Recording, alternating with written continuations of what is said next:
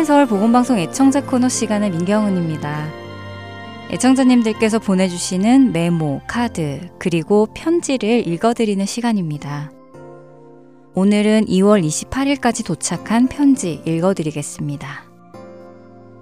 먼저 인디애나주에서 임성령 애청자님께서 보내주신 편지입니다. 안녕하세요. 저는 복음방송 애청자 임성령입니다. 그동안 보내주신 CD를 통해 많은 위로와 주님의 사랑을 많이 받았습니다. 제가 지난달에 개인 사정으로 메릴랜드주에서 인디애나주로 이사를 했습니다. 앞으로 이곳 주소로 CD를 보내주시면 감사하겠습니다. 방송을 통해 하시는 사역에 더 많은 영혼이 예수 그리스도 십자가 앞으로 인도되기를 기도드립니다. 늘 감사드려요. 라고 편지 주셨네요. 임성령 애청자님, 이사는 잘 마치셨어요? 타주로 이사 가기가 쉽지 않으셨을 텐데요. 그 분주한 시간 중에서도 저희 복음방송을 기억해 주시고 이렇게 편지 주셔서 감사드립니다.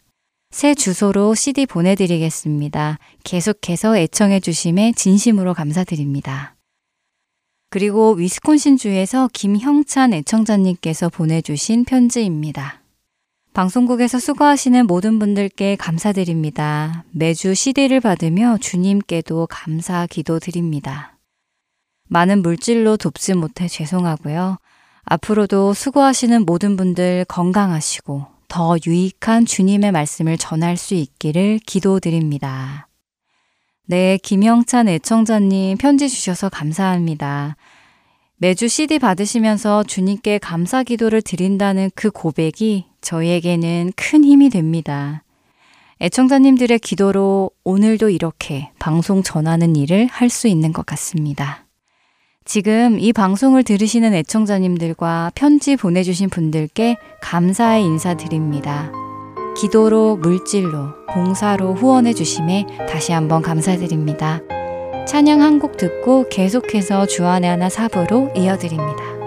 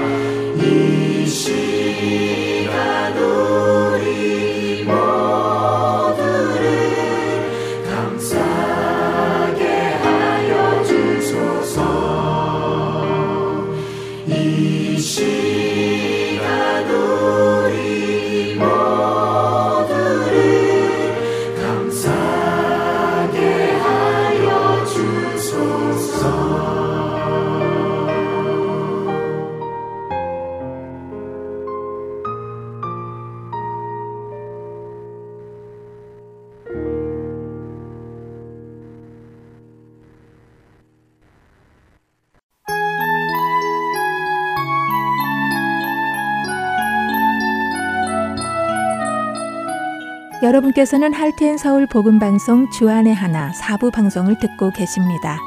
주안의 하나 사부에서는 지난 방송들 중에서 신앙에 도움이 될 만한 프로그램을 모아서 다시 방송해 드리고 있습니다. 이번 시즌에는 2014년에 방송된 아나크리노 시즌2와 2015년에 방송된 성경 속 질문들, 그리고 2018년에 방송된 살며 생각하며가 준비되어 있습니다. 아나크리노 시즌2로 이어집니다.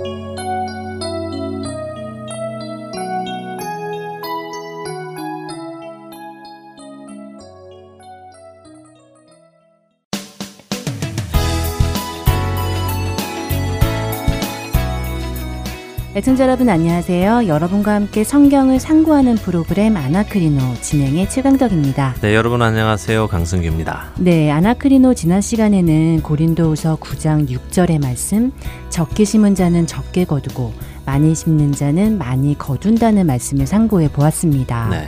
그 말씀의 의미가 헌금을 많이 하면 많은 물질의 축복을 받고 또 헌금을 적게 하면 적은 물질의 축복을 받는다는 의미가 아니라 네.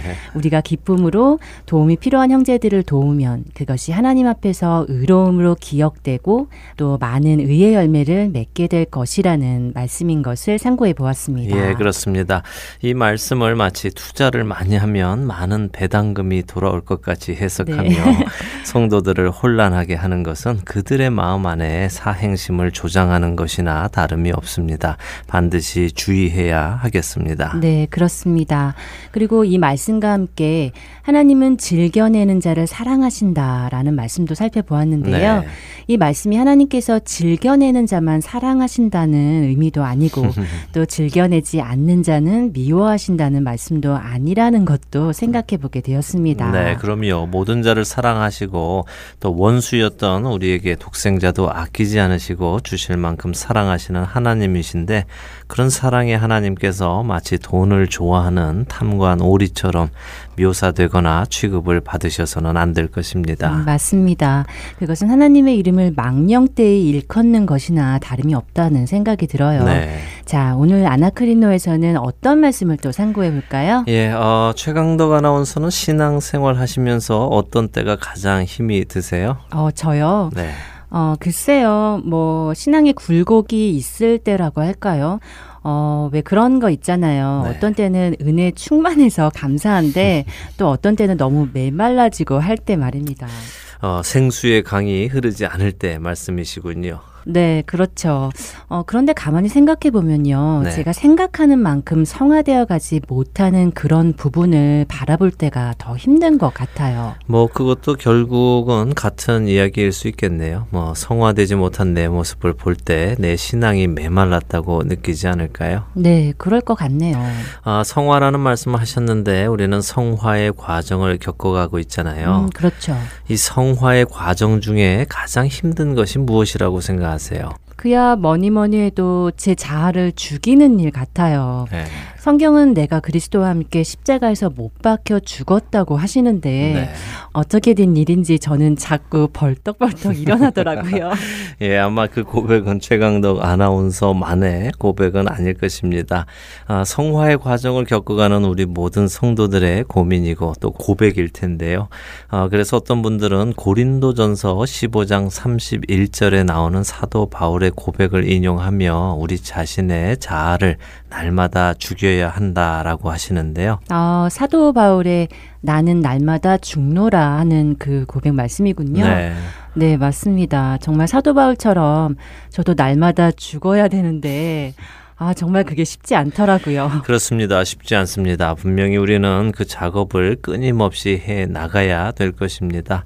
우리 자신은 잠시만 시간을 주어도요, 주님을 등지고 죄를 향해 발걸음을 옮기는 죄성이 우리 육체 안에 여전히 있기 때문인데요. 네. 물론 우리가 매일같이 죽고 그리스도와 살아나야 하는 것은 맞는 말씀이지만 흔히 거기에 인용하는 이 고린도 전서 15장 31절의 말씀이 그렇게 사용되어 주어질 말씀인지 아닌지는 우리가 한번 상고해 보아야 할 것입니다. 어, 나는 날마다 죽노라 하는 사도 바울의 고백이 우리의 자아를 죽여야 한다는 데 인용될 말씀이 아니라고요. 네.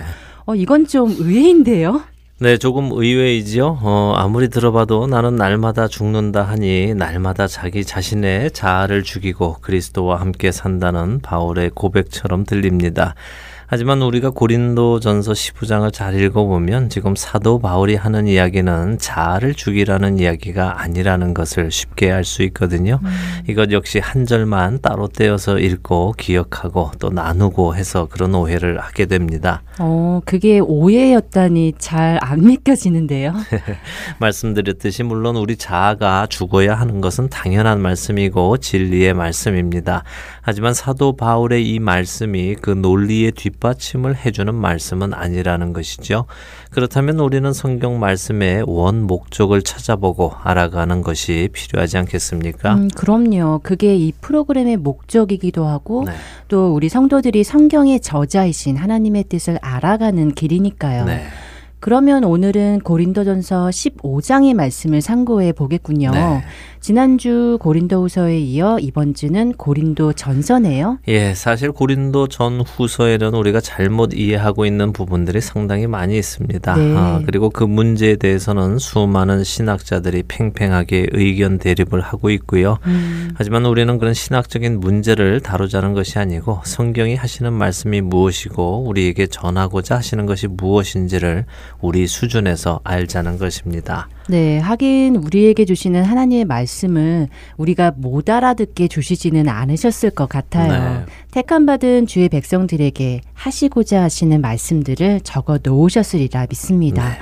자, 그럼 오늘 아나크리노는 어디서부터 상고해 나갈까요? 예, 사실 오늘 아나크리노 내용은 특별히 성경적 배경을 알아야 하거나 성경의 다른 부분을 보아야 이해가 되거나 하는 부분은 아닙니다. 네. 아, 정말 15장을 1절부터 쭉 읽어 나가면 누구나 다 무슨 말씀인지 자연스럽게 이해가 될 것입니다. 음. 그래서 1절부터 한 절씩 읽어 나가면서 보도록 하죠. 네, 여러분들도 함께 고린도전서 15장을 펴시고 읽어 나가시기 바랍니다. 네, 1절부터 읽겠습니다. 형제들아 내가 너희에게 전한 복음을 너희에게 알게 하노니 이는 너희가 받은 것이요 또 그 가운데 선 것이라. 너희가 만일 내가 전한 그 말을 굳게 지키고 헛되이 믿지 아니하였으면 그로 말미암아 구원을 받으리라. 자, 이 말씀은 무슨 말씀입니까? 사도 바울이 고린도 교인들에게 내가 너희에게 복음을 전했는데 그것을 너희가 받아서 그 가운데 서지 않았느냐? 내가 전해준 그 복음이 무엇이냐? 그에 대한 설명이 이제 3절부터 나옵니다. 네. 어, 8절까지 한번 읽어 볼까요? 네.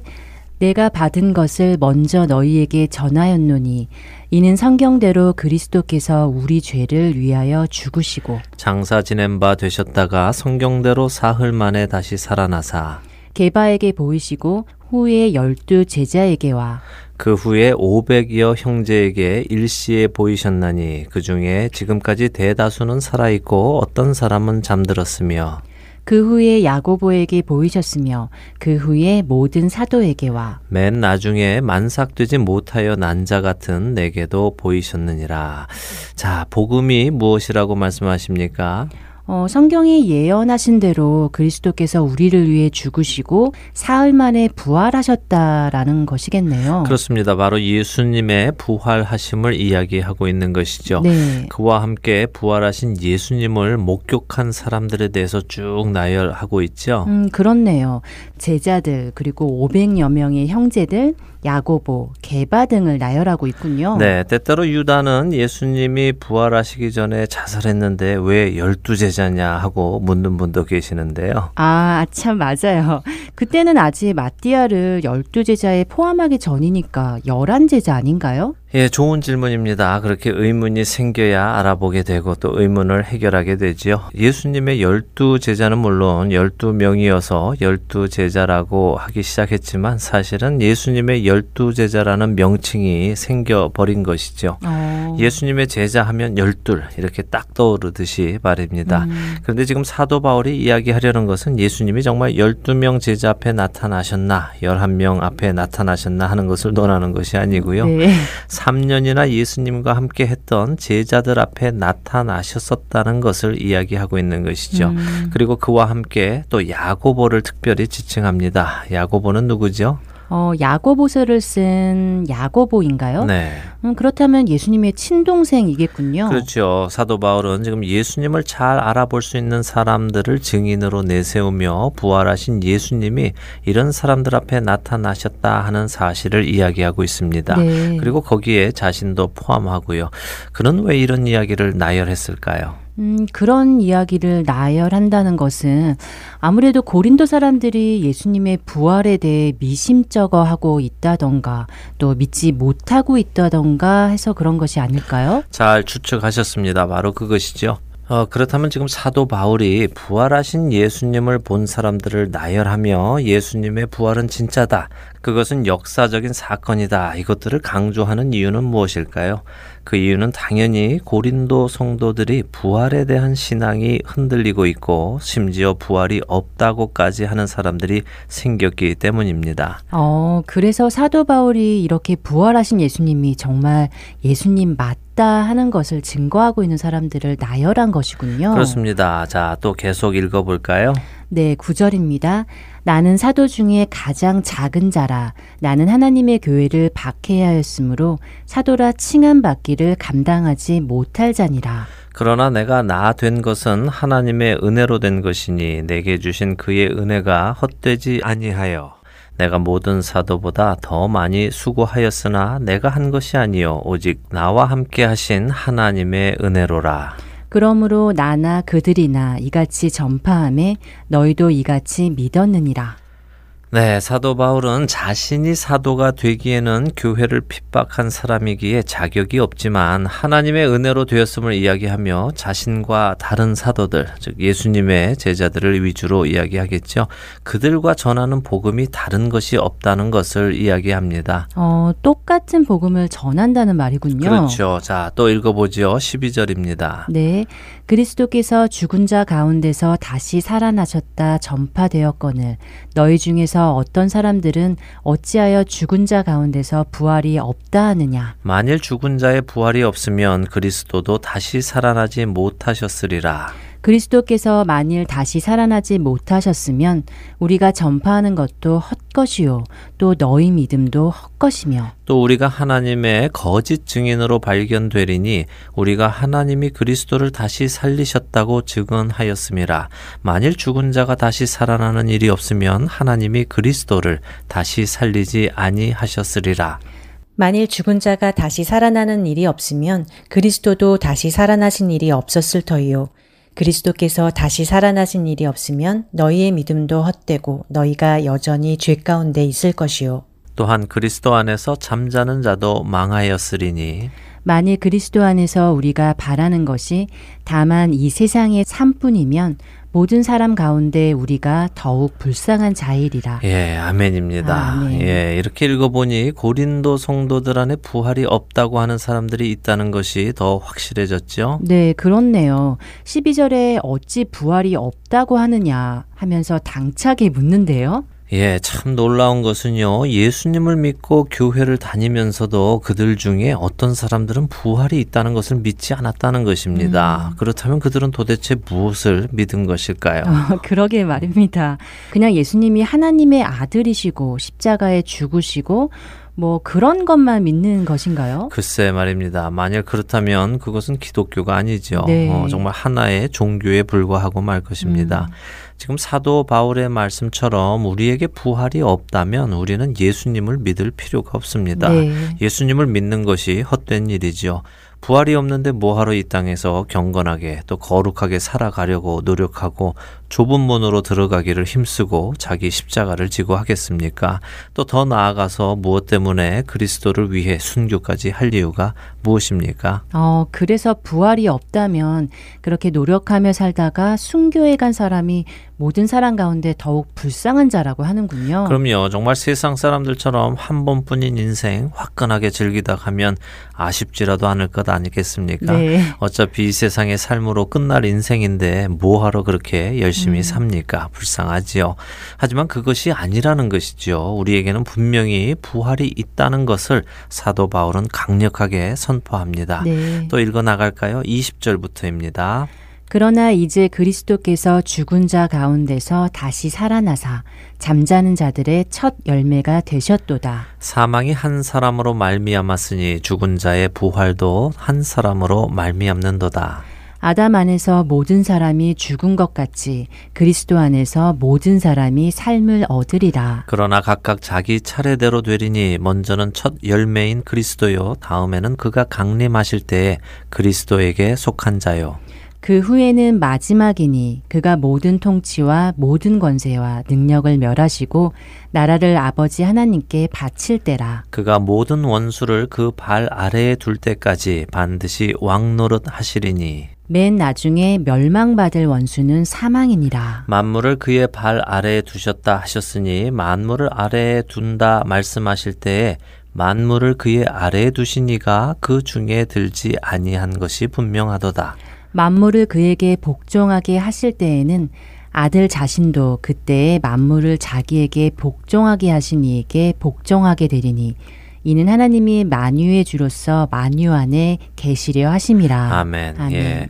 사도 바울이 복음의 진수를 말씀하고 계십니다. 음. 어떻게 예수 그리스도 한 분의 희생으로 모든 인류가 구원을 받을 수 있느냐 하는 질문들이 가끔 나옵니다. 네.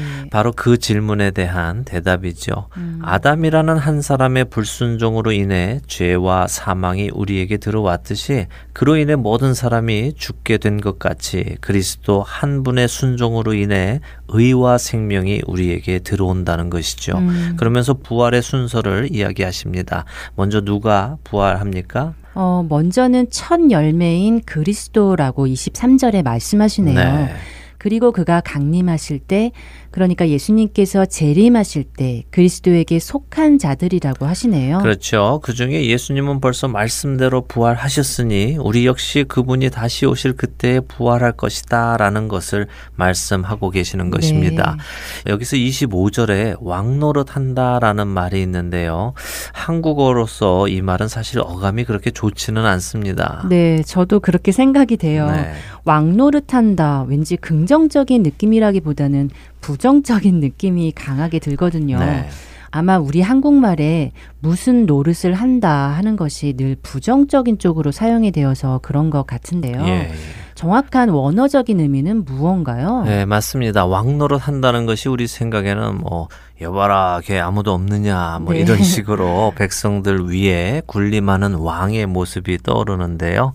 이 왕노릇 한다는 말의 뜻은 다스린다 혹은 통치한다 하는 의미입니다. 아. 그러니까 예수님께서 모든 원수를 그 발 아래에 두실 때까지 통치하신다라는 의미입니다. 음. 요한 계시록에도 우리가 예수님과 함께 왕노릇 한다 하는 말씀이 있는데요. 그것 역시 예수님과 함께 그분의 뜻을 따라 이 땅에 하나님의 나라가 도래하도록 통치한다는 말씀이죠. 어, 왕노릇 한다는 것보다는 다스리신다 하는 것이 훨씬 어감이 좋을 것 같은데요. 예, 그렇죠. 오해 소지도 적고요. 네. 어, 자, 어쨌든 이렇게 마지막 때에 예수님께서 다스리시며 사망이라는 우리의 원수도 멸망을 시키신다고 하시죠. 네. 바로 이분 예수 그리스도께서는 사망도 멸하시는 분이시고 모든 것 위에 계시는 분이시다 하는 것을 설명하고 계십니다. 자, 이제 조금만 참으십시오. 거의 다 왔습니다. 네. 29절과 30절을 볼까요? 네. 만일 죽은 자들이 도무지 다시 살아나지 못하면 죽은 자들을 위하여 세례를 받는 자들이 무엇을 하겠느냐? 어찌하여 그들을 위하여 세례를 받느냐? 또 어찌하여 우리가 언제나 위험을 무릅쓰리요. 자, 이번 말씀은 참 어려운 말씀인데요. 네, 그러게요. 죽은 자들을 위하여 세례를 받는 게 무엇이지요? 죽은 자들을 위해서 세례를 받으면 구원을 받을 수 있다는 것처럼 들리는데요. 예, 사실 어, 사도 바울이 어떤 의미로 이 말씀을 하고 있는지 정확히 해석하는 사람은 없습니다. 어, 신학자들 사이에도 이 구절에 대한 해석이 약 40가지에 이른다고 하니까요. 어, 해설이 40가지나 된다고요. 네. 그럼 거의 사람들이 일치를 못 보고 있는 것이군요. 뭐 그렇다고 봐야 되겠죠. 음. 어, 당시 정말 죽은 사람들을 위해 세례를 받는 행위가 있었던 것은 같습니다. 하지만 그것이 가능하다는 것을 사도 바울이 인정하는 것은 아닙니다. 물론 당연히 그럴 수는 없는 것이고요. 어, 이 구절은 이 정도로 이해하고 넘어가면 될 것 같습니다. 어, 어떻게요? 어, 그러니까 당시에 부활할 것을 믿고 죽은 자들을 위해 세례를 받는 사람들이 있었는데 만일 부활이 없다면 사람들이 세례를 받을 필요가 없겠지요. 네. 그러니까 적어도 그런 일을 하는 사람들조차 부활이 있다는 것을 믿고 있는데 어떻게 너희가 부활이 없다고 생각하느냐. 그 정도는 너무 기본적인 것 아니냐. 부활이 없고 다시 올 세상이 없다면 무엇하러 그 세상을 준비하느냐 하는 말 정도로 이해하면 될 것 같습니다. 음. 그것보다 더 중요한 것이 30절의 말씀인데요. 네, 또 어찌하여 우리가 언제나 위험을 무릅쓰리요 이 말씀 말인가요? 네. 이제 이 말씀이 다음에 나오는 31절과 연결되는 말씀인데요. 자, 지금껏 우리가 고린도전서 15장 1절에서부터 30절까지를 다 읽었습니다. 네. 그 30절의 내용을 한번 정리해 보시죠. 음, 그러니까 고린도 교회의 성도들 중에서 부활이 없다고 생각하는 사람들이 있었던 것이고요. 네. 그래서 그들에게 사도 바울이 어떻게 부활이 없을 수 있느냐, 부활이 없을 수 없는 그 당연한 문제에 대해 증인들의 이야기와 자기 자신의 이야기와 또 잘 모르고 죽은 사람들을 위해 세례까지 받는 사람들의 이야기까지 나열하면서 앞으로 재림하실 예수님이 오실 때 어떤 일이 일어날지 강력하게 이야기하고 있는 것 같습니다. 예, 그렇죠. 잘 말씀하셨습니다. 어, 그래서 우리가 방금 읽었던 29절은 만일 부활이 없으면 죽은 자를 위해 세례받는 그 사람들은 그게 무슨 짓 하는 것이냐 그런 엉뚱한 일을 하는 사람들도 부활이 있다는 것 정도는 기본적으로 또 상식적으로 알고 있지 않느냐라고 해석할 수 있습니다. 네. 그리고 30절은 이렇게 해석할 수 있죠. 그런 엉뚱한 사람들도 부활을 믿고 그런 일을 할 뿐 아니라 우리 즉 바울을 포함한 신자들인 우리가 어떻게 항상 위험을 무릅쓰고 살아갈 수 있겠느냐 부활이 있기 때문에 그런 것이 아니냐라고요. 어, 그렇다면 바울이나 다른 성도들이 항상 위험을 무릅쓰고 살아가는 이유는 죽어도 부활이 있기 때문이다라고 말하고 있다는 것이군요. 그렇죠. 바로 그것입니다. 음. 그리고 이제 31절에 말씀이 이어지는 것이죠. 읽어 주세요. 네. 형제들아 내가 그리스도 예수 우리 주 안에서 가진 바 너희에 대한 나의 자랑을 두고 단언하노니 나는 날마다 죽노라. 예, 어떠세요? 바울의 나는 날마다 죽노라 하는 고백이 어떤 고백으로 들리십니까? 네, 그동안 생각해왔던 것과는 완전히 다르네요. 네.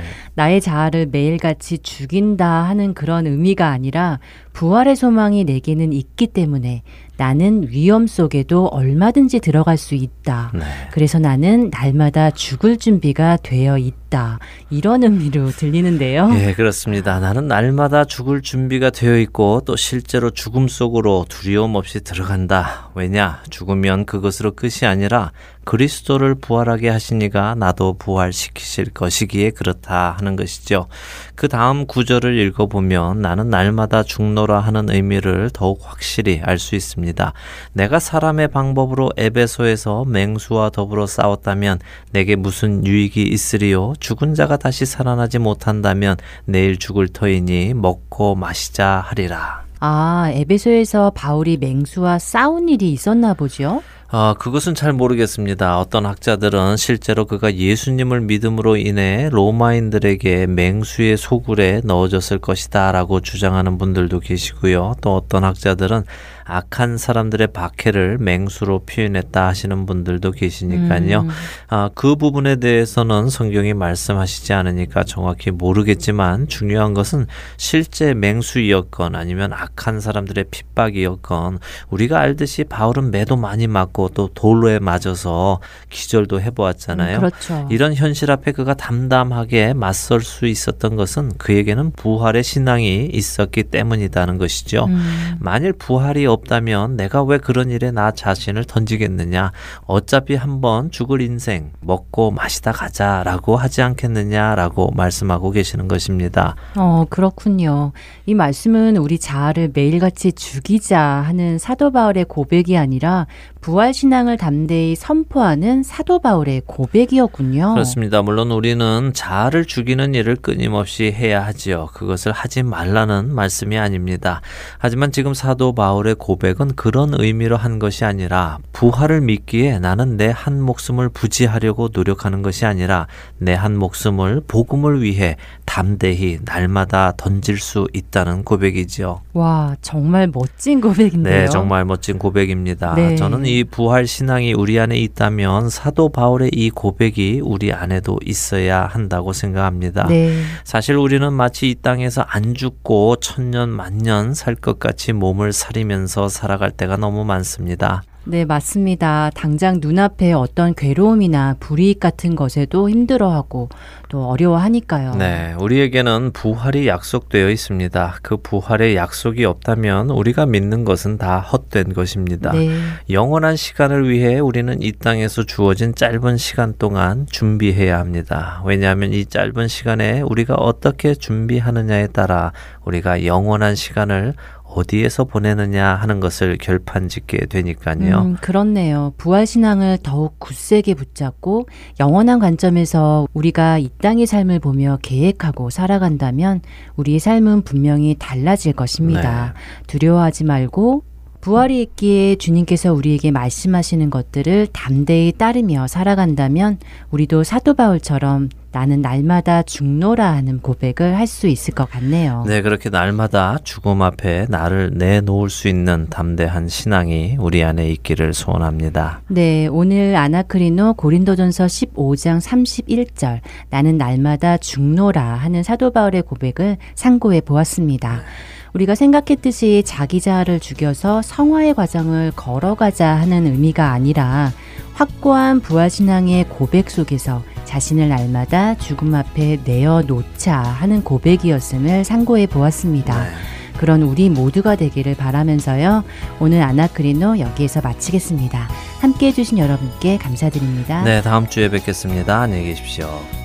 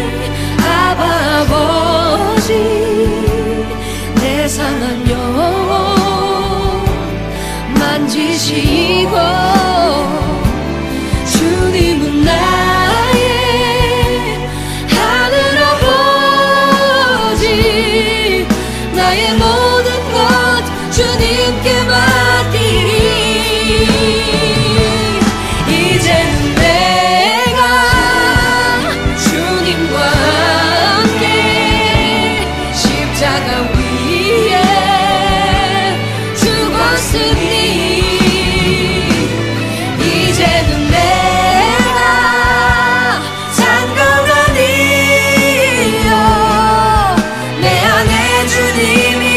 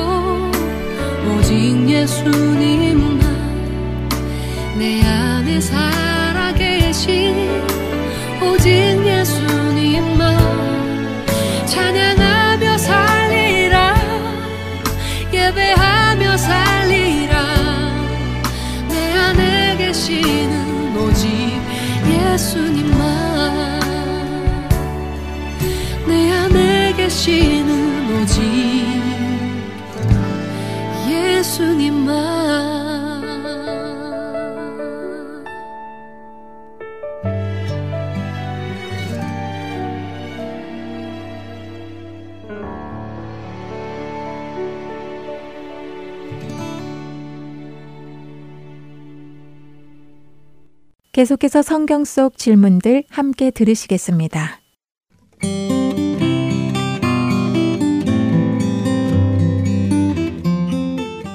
애청자 여러분 안녕하세요. 성경 속 질문들 진행의 최소영입니다.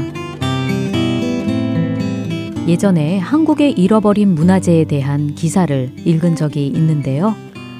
19세기 말부터 일제 강점기를 거쳐 남북 분단에 이르기까지 그 기간 동안 약탈되고 소실된 우리의 문화재가 무려 7만여 점이 넘는다고 합니다. 비단 한국뿐 아니라 식민지 시절을 겪은 많은 나라들은 그 지배 국가에 의해 자신들의 문화재들을 빼앗기고 잃어버린 경우가 허다했지요. 빼앗긴 문화재를 다시 찾고자 하는 여러 나라들의 목소리가 높아지면서 본래 그 문화재의 주인인 국가에게 되돌려주는 사례들이 여러 번 있었다고 합니다. 그 중 한 예로 이탈리아가 이디오피아 강제 점령 당시 빼앗았던 악숨 오벨리스크를 이디오피아에 반환한 경우도 있었지요. 이러한 문화재 반환에 대한 기사를 읽다 보니 성경에 나온 한 장면이 떠올랐는데요. 바로 블레셋과의 전쟁에서 빼앗겼던 하나님의 언약궤를 다윗성으로 옮겨온 사건입니다. 다윗이 하나님의 궤를 옮겨오며 너무나 기뻐 하나님 앞에서 힘을 다하여 춤을 추었고 온 이스라엘 족속도 즐거이 환호하였다고 성경에 기록되어 있지요. 아마 고대 예루살렘의 역사에서 가장 영광스러운 순간 중 하나가 아니었을까 싶은데요. 많은 시편을 남긴 다윗이 이렇게 영광스러운 순간의 찬양을 시로 남기지 않았을 리가 없을 것입니다. 대부분의 성경학자들은 시편 24편이 이때를 배경으로 쓰여진 시라고 하는데요. 성경 속 질문들. 오늘 함께 살펴볼 말씀은 바로 하나님의 괴를 예루살렘에 옮겨올 때에 다윗이 기쁨으로 찬양한 시, 시편 24편 3절에 나온 다윗의 질문입니다. 여호와의 산에 오를 자가 누구며 그의 거룩한 곳에 설 자가 누구인가? 사사시대 이후 아비나답의 집에 보관되었던 하나님의 괴가 다윗에 의해 예루살렘으로 옮겨지는 내용이 사무엘하 6장에 나옵니다. 바로 그 앞장인 사무엘하 5장에서는 다윗이 이스라엘의 왕으로 세워지고 여부스를 쳐서 예루살렘을 점령하여 다윗성을 세우는 장면이 나오지요.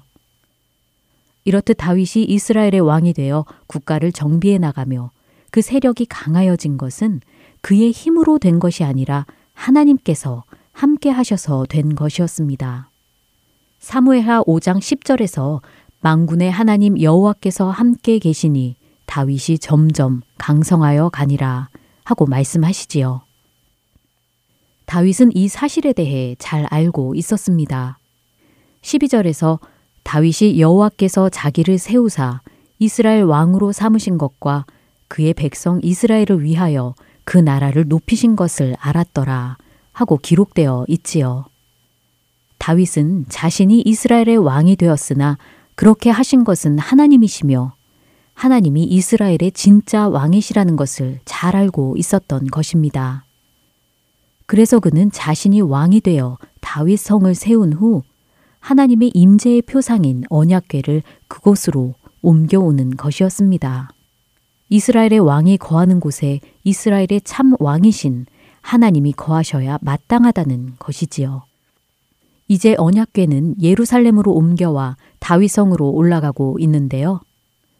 하나님의 임재, 그분의 영광이 임했던 언약궤가 예루살렘 성문으로 들어가는 장면을 머릿속으로 그려보며 시편 24편에 나온 다윗의 찬양을 들어보시기 바랍니다.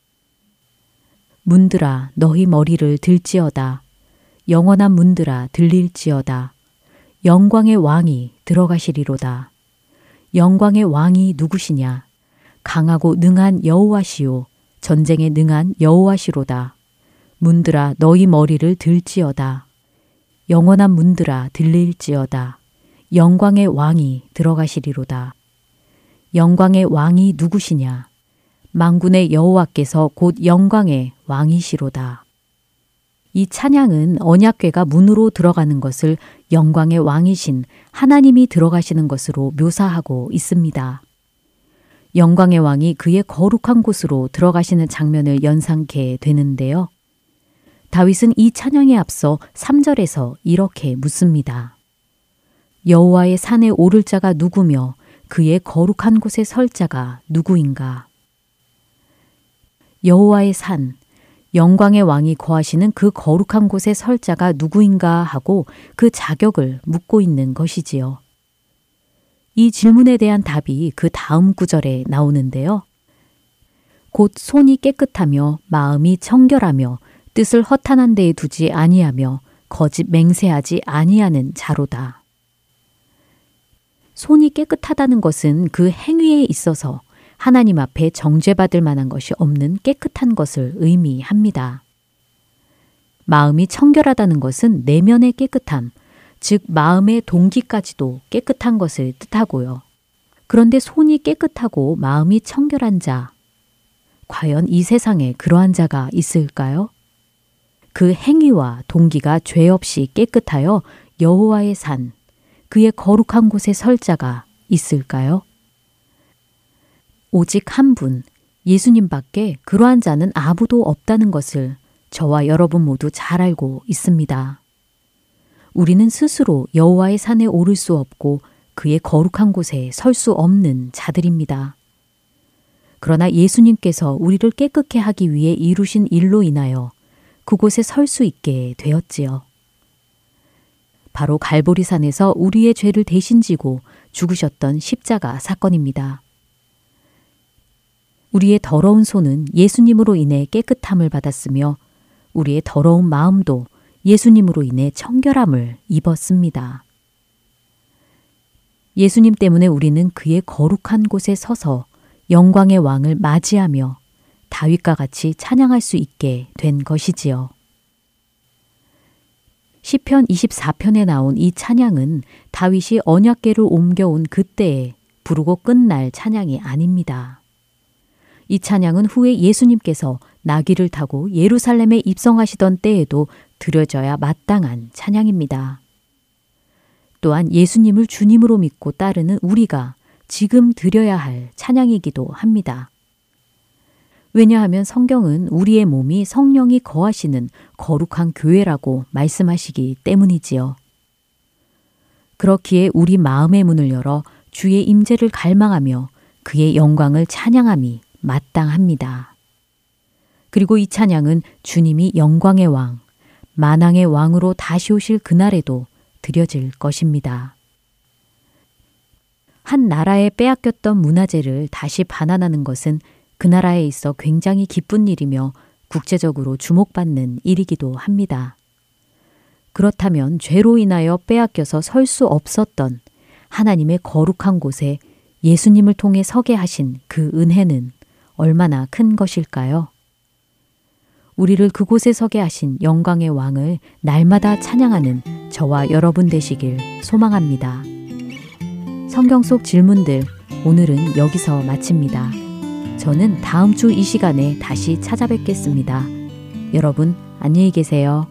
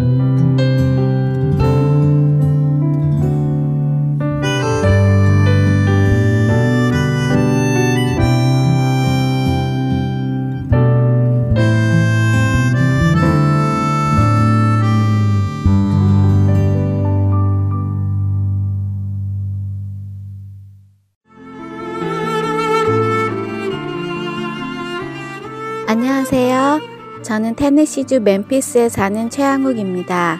저는 저희 교회 성도님과 함께 international farmers market 두 곳과 아시아나 마켓에 CD를 배치하고 있습니다.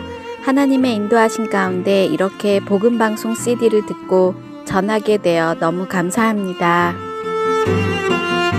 봉사로, 기도로, 후원으로 예수님을 전하고 생명을 구하는 일에 동참하실 분들은 전화번호 602-866-8999로 연락 주시기 바랍니다.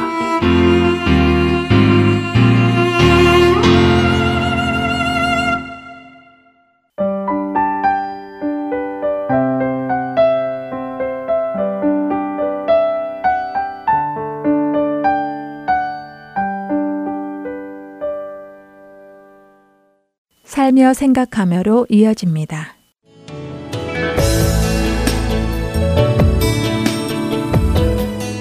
애청자 여러분 안녕하세요. 살며 생각하며 진행의 김순혜입니다. 루돌프 사슴코는 매우 반짝이는 코. 연말이 되면 그 어느 때보다 캐롤이 많이 흘러나옵니다. 어릴 적 성탄절 발표 때 했던 율동을 떠올려 보았습니다. 가사 어디에도 예수님에 대한 이야기는 없는데도 빨간 스웨터 입고 산타 모자 쓰고 율동을 열심히 했던 기억이 있습니다. 교회 안에도 산타와 루돌프가 들어왔습니다.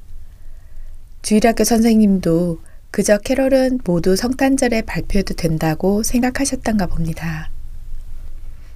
어린 시절 크리스마스를 떠올리면 선물도 과자도 많이 받고 반짝이 장식들도 너무 예쁘고 이 집 저 집 앞에서 새벽송을 돌던 그 기억에 성탄의 참 의미도 모른 채 그저 신나고 즐겁기만 했던 것 같습니다. 크리스마스가 다가오면 신나고 즐겁기는 지금도 마찬가지입니다. 아이들과 함께 트리를 세우고 성탄의 기쁨을 집안 곳곳에 심어 놓습니다. 크리스마스 장식 중에 목동들과 동방박사들이 좌우로 서서 아기 예수께 경배하는 헝겊 인형이 있었습니다.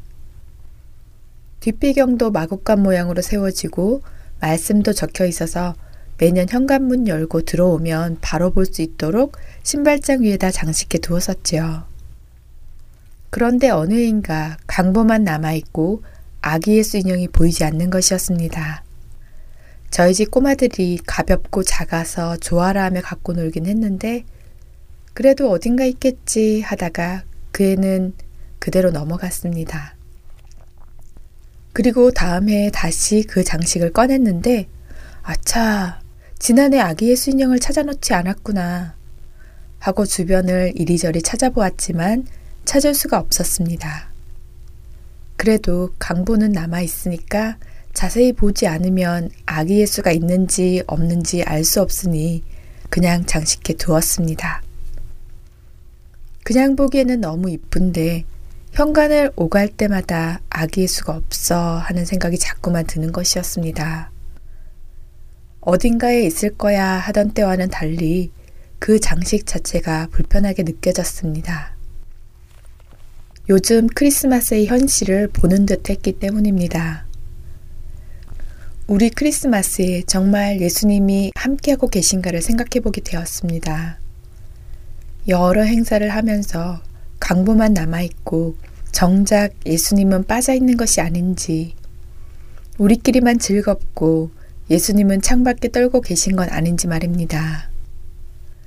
예수님이 빠진 걸 알면서도 파티 분위기 망칠까봐 그냥 즐기고 있는지도 모른다는 생각이 들었습니다. 또한 세상에서는 크리스마스에 예수만 빠진 것이 아니라 주인공을 산타로 바꾸어 간다는 생각도 듭니다. 선물도 북극에 사는 산타 할아버지가 주고 그 선물을 받기 위해 산타 할아버지한테 잘 보여야 하지요. 이 시즌의 아이들은 학교에서 만들어 오는 것이 산타, 트리, 눈, 선물 상자 등의 작품이고 또 밤에 루돌프에게 주라며 사슴먹이에 반짝이를 섞어서 오기도 합니다. 얼마 전 막내 아들 학교 코러스 크리스마스 콘서트에 다녀왔는데 신나게 부르는 크리스마스 캐롤에 예수님이 나오는 노래는 한 곡도 없었습니다. 공연을 마치고 나서 남는 것은 산타뿐이었습니다. 이러다 성탄절을 정말 산타에게 빼앗길 것만 같습니다. 우리 성도들이 더욱 성탄의 의미를 제대로 알고 성탄절을 보내고 전할 수 있어야겠습니다. 크리스마스는 예수님이 이 땅에 오신 것을 기념하는 날입니다. 어둠 속에 우리를 구원하러 오신 주님을 기뻐하며 축하하는 날이지요. 예수님은 왜 이 땅에 오셔야 했을까요? 태초부터 계셨고 이 땅을 지으신 분이신데 왜 자신이 만든 세상에 오셔야 했을까요?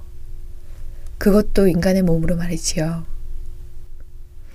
그것은 죄로 인해 타락한 우리가 하나님을 만날 수가 없기에 우리를 지으시고 사랑하시는 그분이 직접 자신이 만든 세상 안으로 인간의 몸을 입고 오셔야만 했던 것이지요. 예수님만이 우리를 죄에서 구원하실 유일한 방법이기에 오셔야만 했던 것입니다. 십자가 고난을 받고 죽으시기 위해 오신 것입니다. 이 성탄의 계절에 예수님이 이 땅에 오셔야 했던 이유를 한 번 더 생각하면서 구원의 기쁨이 회복되고 지금도 우리와 함께 하시는 주님을 찬양하며 그 사랑을 전할 수 있으면 좋겠습니다. 수없이 많은 크리스마스를 보내면서 2000년 전에 오신 아기 예수님만을 생각했지 지금도 나와 함께 하고 계시는 주님을 생각하지 못했던 것 같습니다. 그냥 성탄절에 읽는 성경 속 한 단어로만 여겼던 임마누엘. 그 주님이 지금 나와 함께 하십니다. 아기 예수가 없어서 의미가 없어진 장식을 다시는 그 자리에 놓지 않았습니다. 예수가 빠진 크리스마스는 정말 헛된 기념일이기 때문입니다. 우리는 매년 맞이하는 성탄절에 우리와 함께 하시는 그분을 더 깊이 만나고 찬양해야 할 것입니다. 마태복음 1장 21, 23절 말씀입니다. 아들을 낳으리니 이름을 예수라 하라. 이는 그가 자기 백성을 그들의 죄에서 구원할 자이심이라 하니라. 보라 처녀가 잉태하여 아들을 낳을 것이요 그의 이름은 임마누엘이라 하리라 하셨으니 이를 번역한즉 하나님이 우리와 함께 계시다 함이라. 이번 성탄절에는 예수님이 크리스마스의 참 의미이심을 온 세상이 알았으면 좋겠습니다. 예수님이 이 땅에 오신 의미를 모른 채 세상의 기쁨과 쾌락으로 보내는 이들에게도 예수의 이름이 알려지고 임마누엘의 하나님이 함께 하시기를 간절히 기도합니다.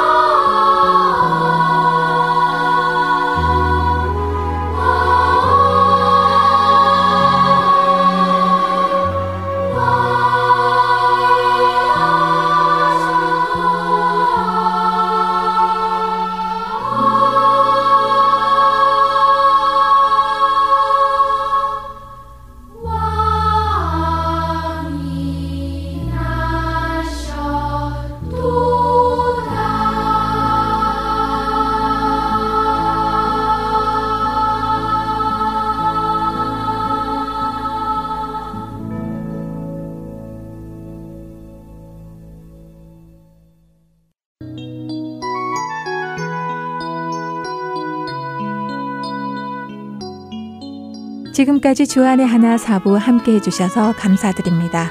다른 지난 방송들을 더 듣고 싶으신 분들은 홈페이지 www.heartandseoul.org에서 특별 방송을 클릭하셔서 들으실 수 있습니다.